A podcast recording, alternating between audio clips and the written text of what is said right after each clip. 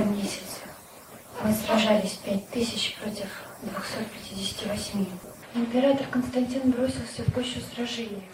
Стоя один и печалившись, с щитом и мечом, он произнес достойное скорби слово «Нет ли кого здесь из христиан, чтобы снять с меня голову?» Ибо он был покинут всеми. Рана оказалась смертельной, император упал, а они оставили его лежать на земле, ибо они не знали, что это император, и так и оставили его лежать на земле, как простого воля.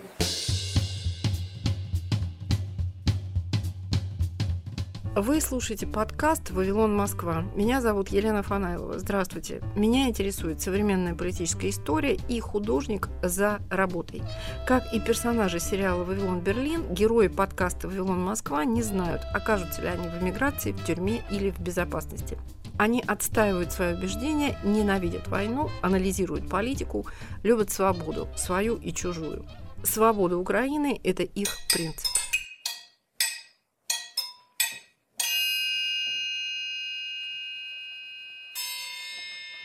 150 причин не защищать Родину.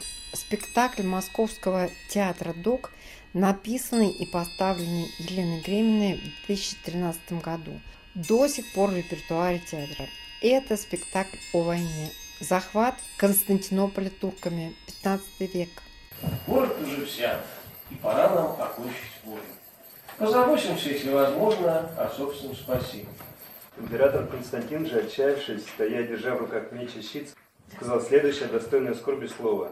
«Нет ли кого из христиан, чтобы снять с меня голову?» Ибо он был совершенно покинут всеми. Когда один из турок удар по лицу ранил его, и он дал турку ответный удар. Другой же из турок, оказавшийся позади императора, нанес ему смертельный удар, и он упал на землю. И умертвив его, оставили как простого воина. Елене снятся голоса и фигуры, девушки в красном и белом, синем и золотом. Они медленно движутся по сцене и рассказывают мужскими голосами старинную историю войны и предательства, честолюбия и жестокости. Елене снятся белые мраморные головы, оставшиеся от разбитых варварами колоссальных статуй, снится, как песок – сыплется в дыры музыкальных инструментов, как жестокий и вероломный султан читает по-русски свои утонченные стихи. Ей остается пробудиться и начать разыскивать доступную литературу времен падения Константинополя на всех языках. Стихи Мехмета Завоевателя она переведет с английского источника. Из хроник и документальных свидетельств она составит пьесу о падении Константинополя 29 мая 1453 года по тому же принципу, по которому выстраивают тексты пьес о Беслане или о Сергее Магнитском. Эту историю я знаю от самой Елены Греминой, потому что в свое время была потрясена спектаклем «150 причин не защищать Родину». Под заголовок спектакля «Семь стратегий выживания в эпоху перемен». Ни одна из стратегий не позволяет героям этой истории остаться в живых, и только две помогают сохранить честь, пожертвовав жизнью. Во всем хорошем всегда зреет нечто ужасное, потому что жизнь всегда заканчивается. Но во всем плохом есть что-то хорошее.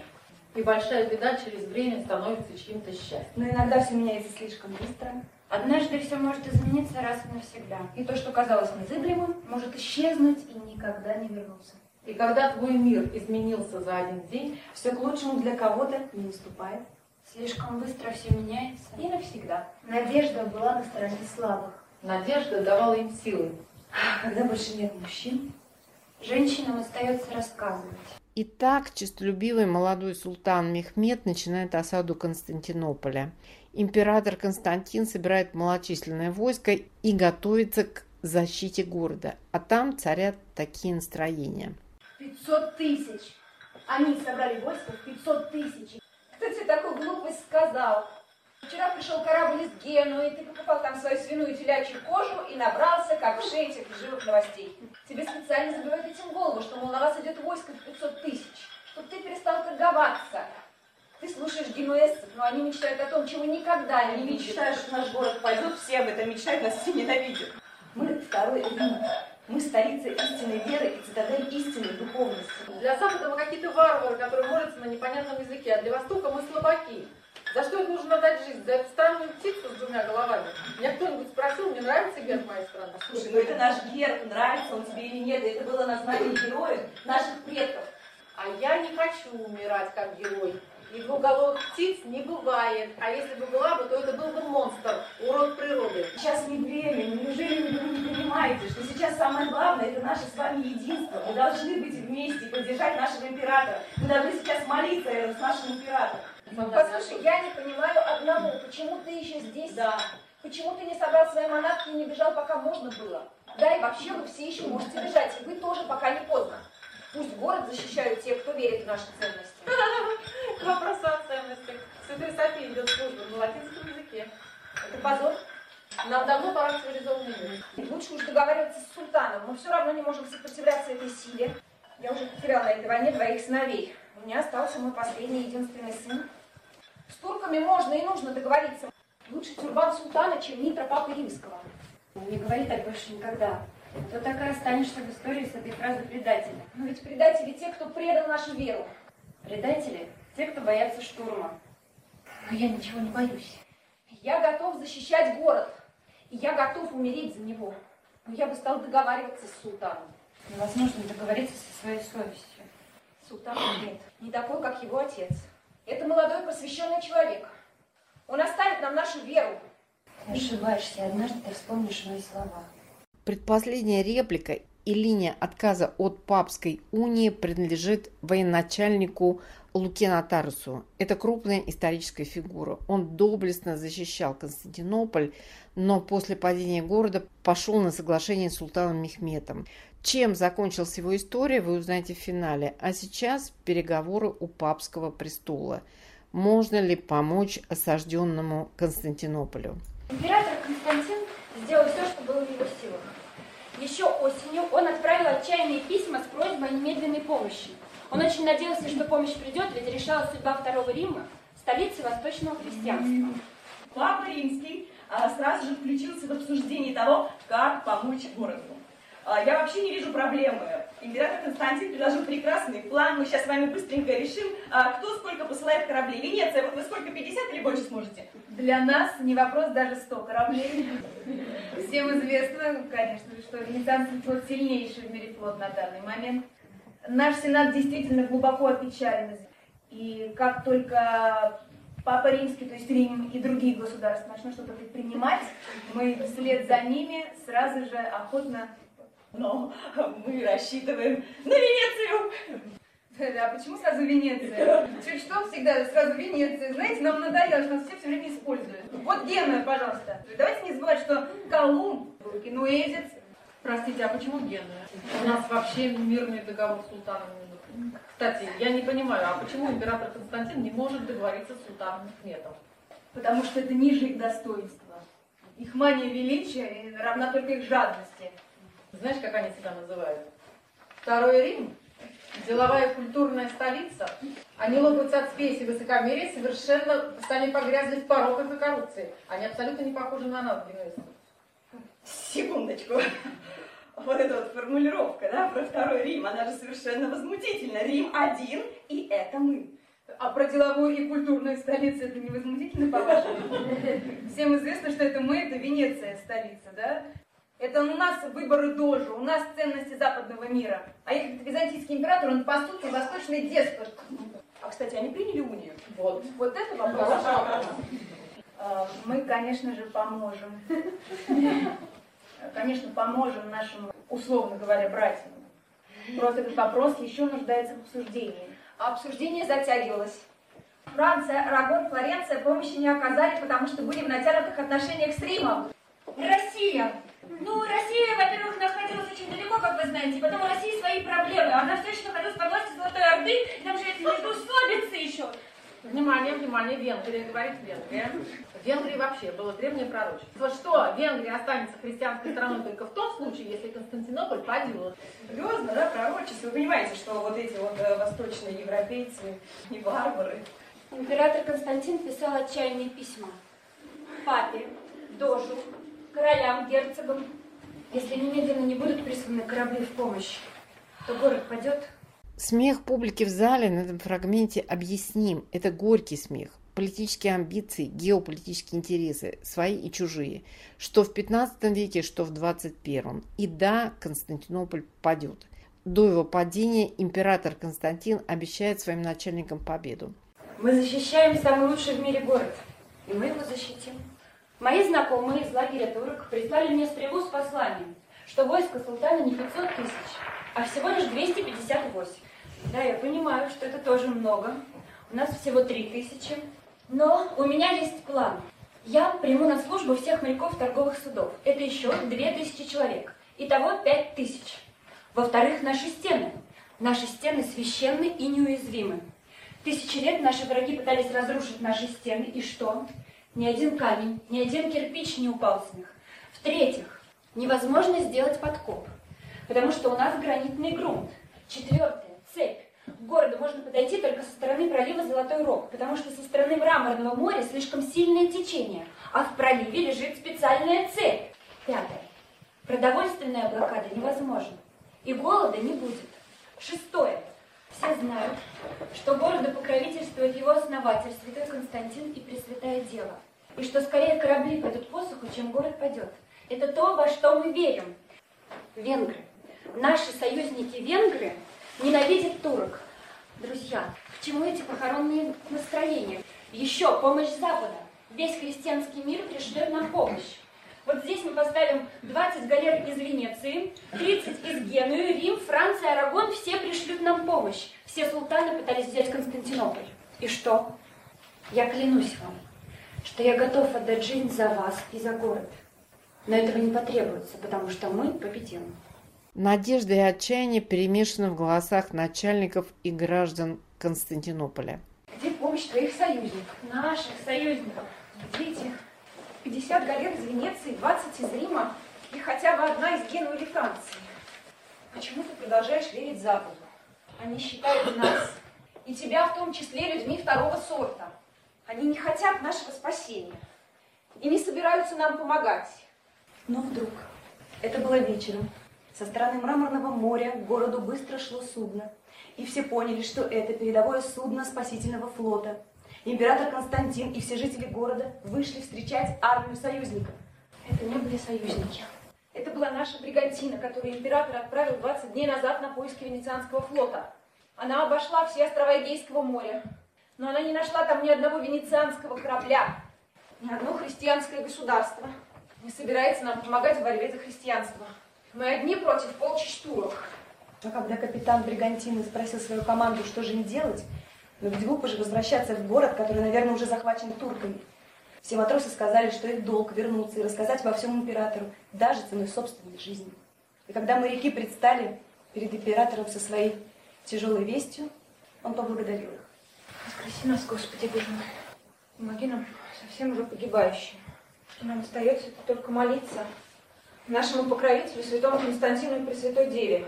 Нам всем остается только молиться. Впрочем, у султана Мехмета свои планы, хотя его великий визирь пытается отговорить своего господина от штурма города. Мы несем потери с каждым днем. Лекари боятся эпидемии, янычары недовольны. Я повесил двух дезертиров. Уже два месяца у султана, мы все еще не вошли в город. Мой дорогой султан, мой мальчик, может быть, наши отношения не всегда были такими, как когда были. Может быть, ты не чувствовал моей любви, но теперь все будет иначе. Ты же понял, что твой старый, мудрый визирь был прав, и город этот взять нельзя. Мой великий визирь, друг моего покойного отца, сказал мне очень важные вещи, что э, войско устало, что так больше продолжаться не может, да, что дальше будет только хуже. И я с ним согласился. Поэтому мы штурмуем город немедленно. Завтра утром, послушайте, вся добыча будет ваша. Люди, лошади, золото, все имущество ваше. Мне нужен только город, только здания и улицы. Я клянусь четырьмя тысячами пророков и душой своего отца, что вся добыча будет ваша. И войска Османской империи пошли на приступ. Мы вернемся после объявлений. Гуманитарный коридор – программа о помощи беженцам, о сочувствии, проявленном буквально всем миром. Узкий поначалу гуманитарный коридор расширился до размеров истинной человечности. Подкаст «Гуманитарный коридор». Ведущие Игорь Померанцев и Иван Толстой. Слушайте в Apple Podcast, Google Podcast, Spotify, Яндекс Музыка и на других подкаст-платформах.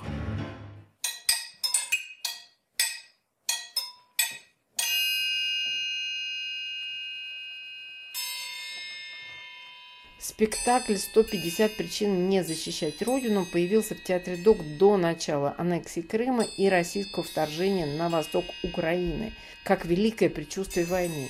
У зрителей обычно возникает вопрос, как связана украинская война и эта пьеса. Объяснить эту связь возможно только огромной интуицией и историческим опытом Елены Греминой.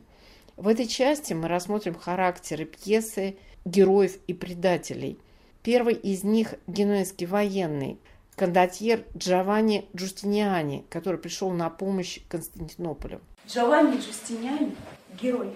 Он герой по самым высоким меркам, когда все мужчины бились на мечах и проводили жизнь в войнах. Я всегда был героем. И когда я узнал, что прекрасный город остался без помощи, я собрала армию добровольцев, две тысячи человек – и все самое необходимое мы привезли с собой. Это были специальные секиры, очень удобные в употреблении.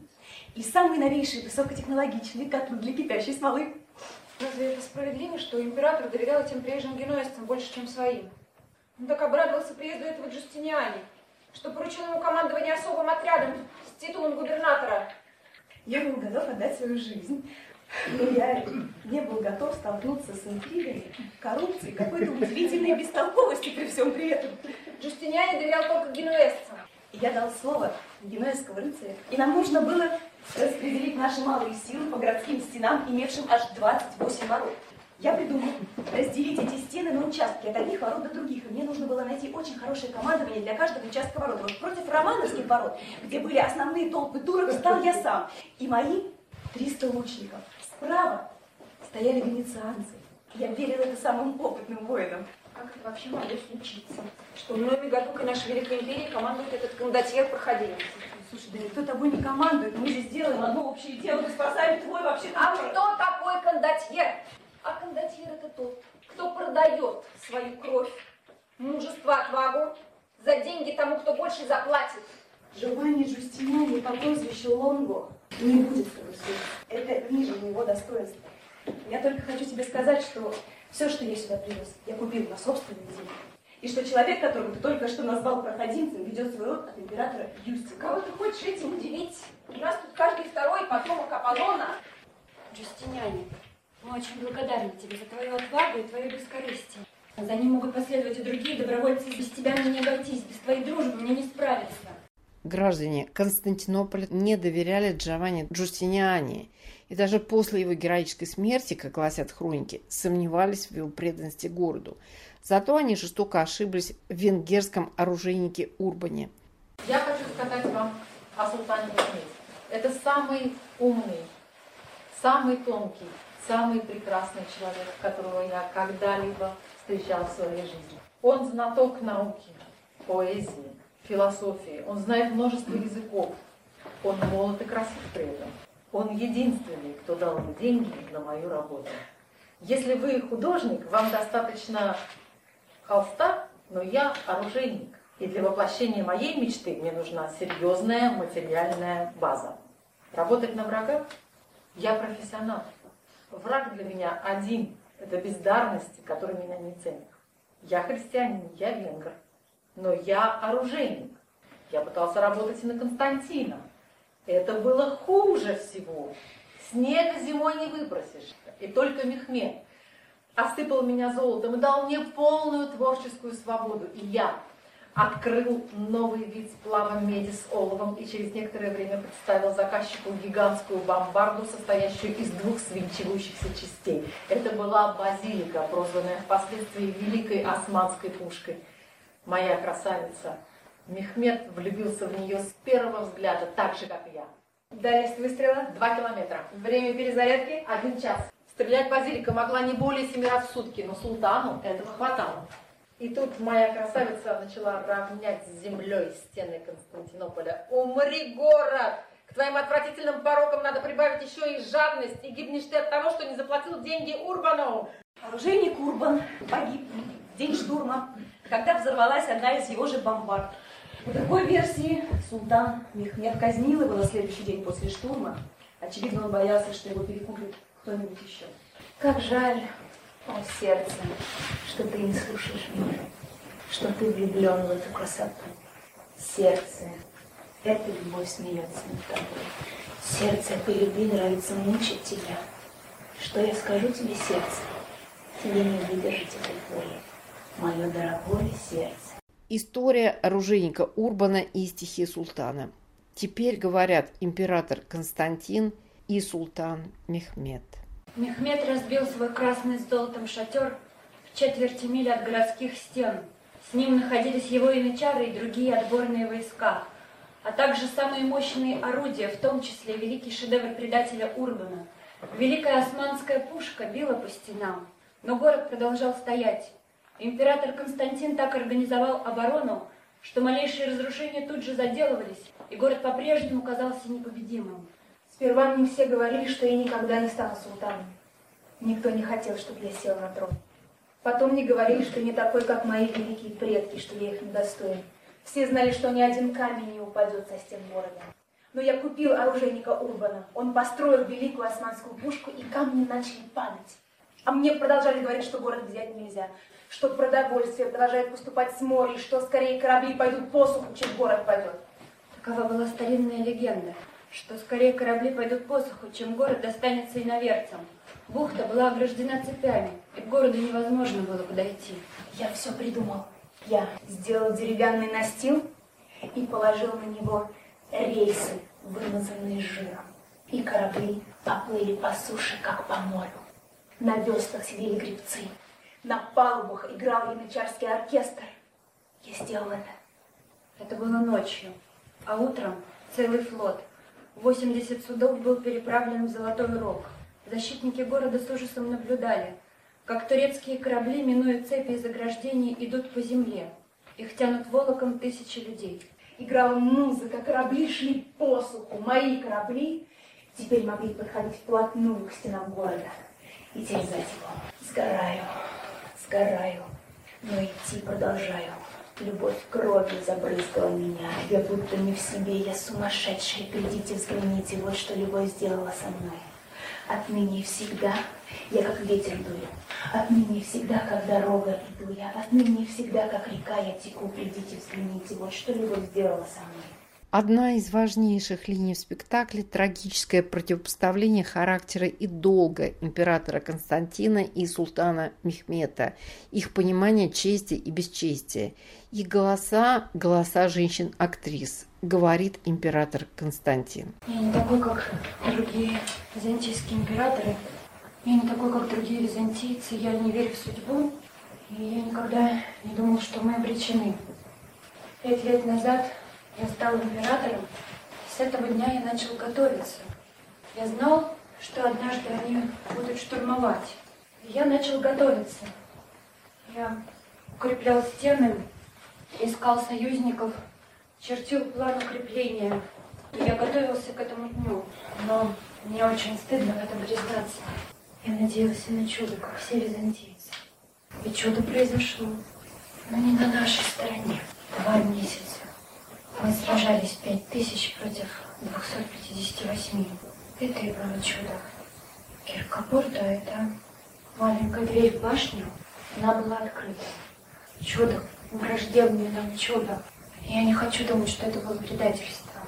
Два месяца ни один янычар не мог пройти сквозь наши стены. Когда я увидела это, и у меня не было никакого желания ее пережить. Сняв с себя знаки императорской власти, Император Константин бросился в гущу сражения. Стоя один и печалившись, с щитом и мечом, он произнес достойное скорби слово. Нет ли здесь из христиан, чтобы снять с меня голову? Ибо он был покинут всеми. И тогда один из турок ударил его по лицу, нанес ему рану. Император Константин ответил ему на этот удар. Тогда другой турок ударил его по голове. Рана оказалась смертельной, император упал, а они оставили его лежать на земле, ибо они не знали, что это император. И так и оставили его лежать на земле, как простого воля. Вопрос хронистов, действительно ли Константинополь пал в результате предательства. Но вот свидетельство смерти Константина. Содрогнись от ужаса небо, содрогнись от ужаса небо и выстенай земля. Город уже взят, и нам пора окончить бой. Позаботимся, если возможно, о собственном спасении. И мы, оставшиеся в живых, все-таки сели на корабль, чтобы плыть прочь от города, предоставив его своей судьбе. Но капитан корабля схватил Матараса и отдал его стражникам. Те привели его к султану Мехмету, который хотел знать только одно, жив ли император Константин. Потому что если император мертв, то Мехмед становился законным императором города. Очень много голов убитых обмыли они водой, чтобы узнать, не императорское ли это. Это, это, Тогда Матарас, узнав его, сказал его господин. султан стал чрезвычайно весел. Отныне я законный император. Голову приколотили к столбу на площади священного дворца, и простояла она там до вечера. Потом же, ободрав голову и набив содранную кожу мекиной, султан отправил ее повсюду, как знак своей великой победы. Султан же вышел и объехал город. Все было пустыней. Ни человека, ни лошади, ни птицы. Между Мехметом и Константином были переговоры. Император Константин медленно обошел всех и попросил прощения у каждого, перед кем был виновен. Все последовали его примеру, стали обнимать друг друга и просить прощения, как делают те, кто готовится к смерти. Знаешь же, что к штурму все уже приготовлено. Может, все-таки хочешь оставить город и уйти? Если же ты оставишь город, то после заключения мира я даю тебе Пелопоннес. Только уходи. Невозможно, чтобы я оставил город. Или я возьму город, или город возьмет меня, живым или мертвым. Но знай, если я войду город, то три дня он будет принадлежать моим воинам. Возможно допустить, чтобы я отдал тебе город. Ибо если это случится, то тогда какой другой путь, другой вид переселения христианский город и невидимый, чтобы нас не поносили, не оплевывали, не печалили. Невозможно, чтобы я отдал тебе город, и если это случится, то тогда какой другой путь, другое место, другое для переселения христианский город имеет бы, чтобы нас не поносили, не оплевывали, не печалили. Невозможно, чтобы я отдал тебе город. Их нет. Вот тебе мой ответ. Отдать тебе город не в моей власти. И не во власти тех, кто проживает в нем. Ибо мы, по общему нашему решению, готовимся к смерти и не пощадим жизни нашей. На утро начался штурм. И так закончился вход в Константинополь. Турки вошли в город.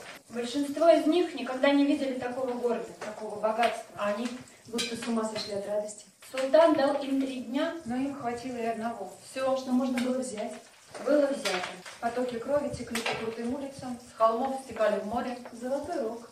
Куда так и не пришли корабли с запада. Женщины подверглись позорной участи. Монахов и монахинь выволакивали из церквей. Красивых девушек и юношей А также богато одетых вельмож рвали на части. Некоторые молодые монахи Предпочитая бесчестью мученическую смерть, бросались в колодцы. обитатели домов забирали вместе с имуществом.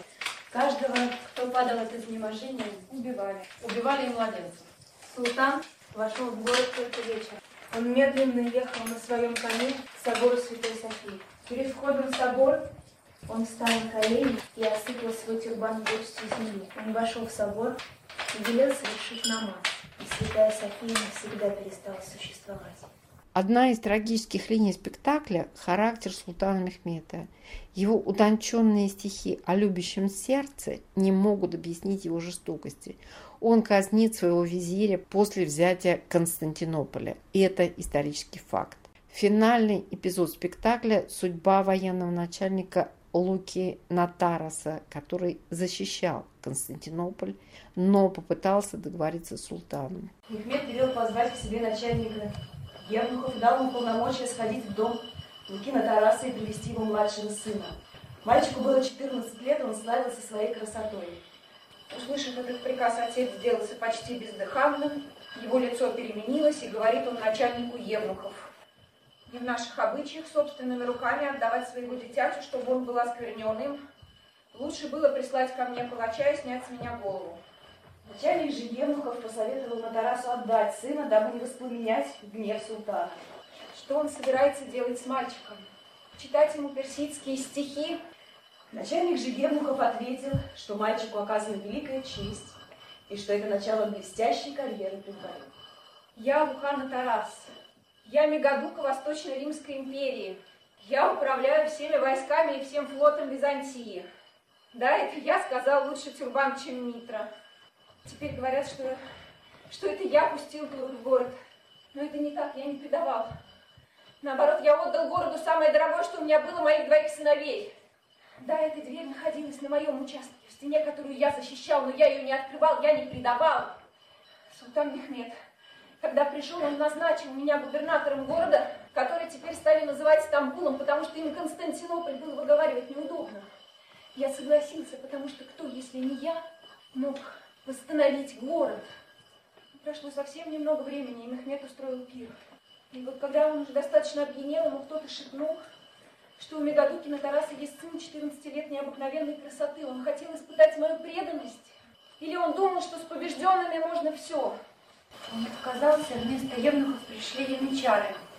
Забрали на Тараса его маленького сына и молодого зятя и повели к Мехмету. Когда Лука отказал ему во второй раз, тот повелел им всем отрубить голову. Единственной просьбой на Тараса перед смертью было, чтобы юноши казнили раньше него. Он боялся, что вид его отрубленной головы может поколебать их волю. Когда юноши обезглавили, на Тараса обнажил шею и подставил ее палачу. Исторические и современные войны, герои и предатели, жестокость и верность. Спектакль «Театр Док». 150 причин не защищать Родину. С вами была Елена Фанайлова, подкаст «Вавилон Москва». Слушайте новый выпуск каждую субботу в приложениях Apple и Google, в Яндекс Музыке, Spotify, а также на сайте Радио Свободы в разделе «Подкасты». Пока-пока.